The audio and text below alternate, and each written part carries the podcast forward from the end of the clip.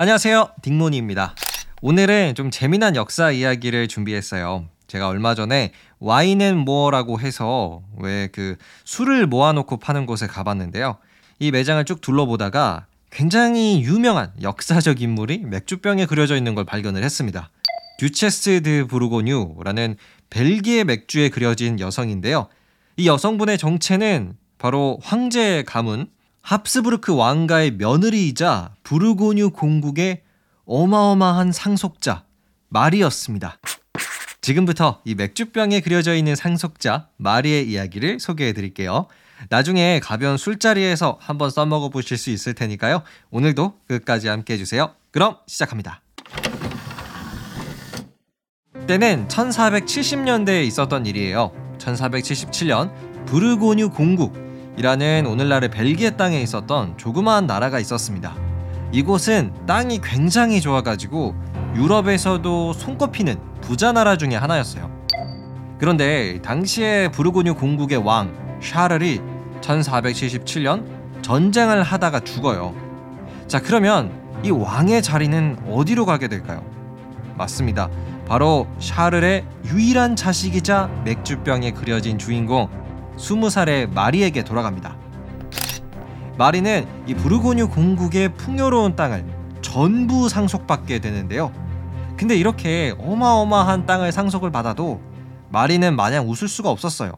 왜냐하면 다른 나라들이 마리의 이 부르고뉴 공국을 한번 차지해 보겠다고 계속 도전을 했거든요. 아, 저 마리랑 결혼만 하면 내가 돈 엄청 벌 수 있을 것 같은데 군대를 보내서 확 결혼을 협박해버려? 네, 이렇게 못된 생각을 하는 사람들이 있었는데요. 대표적으로 프랑스의 루이 11세입니다. 루이 11세는 부르고뉴 공국의 땅을 차지하기 위해서 군대를 보내요. 그리고 마리에게 이렇게 말하죠. 야, 마리, 너 우리 아들하고 결혼 좀 해야겠다. 자, 근데 웃긴 건요. 이 루이 11세의 아들이 7살밖에 안 된 남자아이였습니다. 뭐 말이 안 되죠. 20살 여성과 7살 남자아이의 결혼. 그저 마리의 땅을 빼앗기 위한 프랑스의 계략에 불과했어요. 자, 그런데 이때 혜성처럼 등장해서 마리를 구해주는 사람이 있었습니다. 뭐 하는 거냐? 너네 프랑스 그거 하지 마라. 내가 마리랑 결혼하겠다. 네, 이 구세주는 바로 막시밀리안 1세인데요. 막시밀리안 1세는 독일의 왕인 동시에 훗날 이 신성 로마 제국의 황제가 되는 사람이었어요. 그는 프랑스 군대와 전쟁을 벌여서 승리를 했습니다. 프랑스 군대를 쫓아낸 거죠. 야, 마리가 막시밀리안 1세한테 굉장히 고마웠겠죠. 7살 꼬마랑 결혼할 뻔했는데 막시밀리안 1세가 와서 구해줬잖아요. 그래서 마리는 막시밀리안 1세와 진짜 결혼을 합니다. 마리, 막시밀리안 1세 부부가 탄생을 한 거죠. 자, 그런데요. 부부가 된 마리와 막시밀리안 1세의 뒷이야기도 굉장히 재밌습니다. 마리랑 막시밀리안 1세는 결혼을 한 뒤에 아들을 한 명 낳았어요. 아들의 이름은 펠리페 1세였습니다.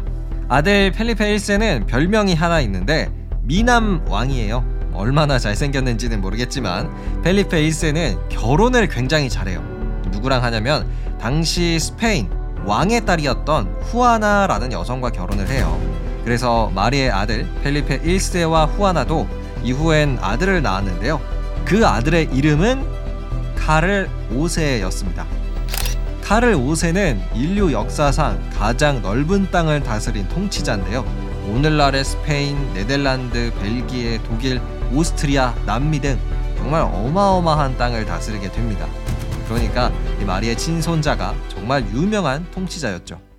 아쉽게도 이 마리는 손자가 성공하는 걸 보지는 못해요. 그녀의 나이 26살에 말에서 떨어지셔가지고 좀 일찍 돌아가십니다. 하지만 오늘날에도 말이라는 인물은 벨기에를 대표할 수 있는 위인들 중에 하나라고 볼 수가 있는데요. 그래서 벨기에의 유명한 맥주 듀체스 드 부르고뉴에도 그려져 있을 수가 있었죠. 자, 오늘은 벨기에 맥주에 그려진 역사적 인물 황금의 신부 마리에 대해서 들려드렸습니다. 사실 역사라는 게 우리의 일상생활에서도 정말 자주 등장하는 소재 중에 하나라고 생각을 해요. 또 신기한 역사 하나 짧게 소개를 해드리자면요. 그 자동차 브랜드 중에 포르쉐 알고 계시죠? 이게 원래는 사람 이름입니다. 창업자 페르디난트 포르쉐의 이름을 따서 만들어진 브랜드인데요. 이 페르디난트 포르쉐는 1900년대에 독일에서 등장한 인물이에요. 근데 사실 이분은 히틀러랑 좀 친했어요. 히틀러가 만들어 달라고 하는 자동차도 만들어 주기도 했고 그 독일의 전차 중에 몇 개를 페르디난트 포르쉐가 설계하기도 했었습니다. 신기하죠? 정말 다양한 역사가 우리 주변에 숨어 있는 것 같습니다. 저는 더 재미난 역사 이야기로 돌아올게요. 오늘 재미있으셨다면 팔로우와 하트 꼭 눌러주시고요. 편안한 주말 보내셨으면 좋겠습니다. 감사합니다. 안녕히 계세요.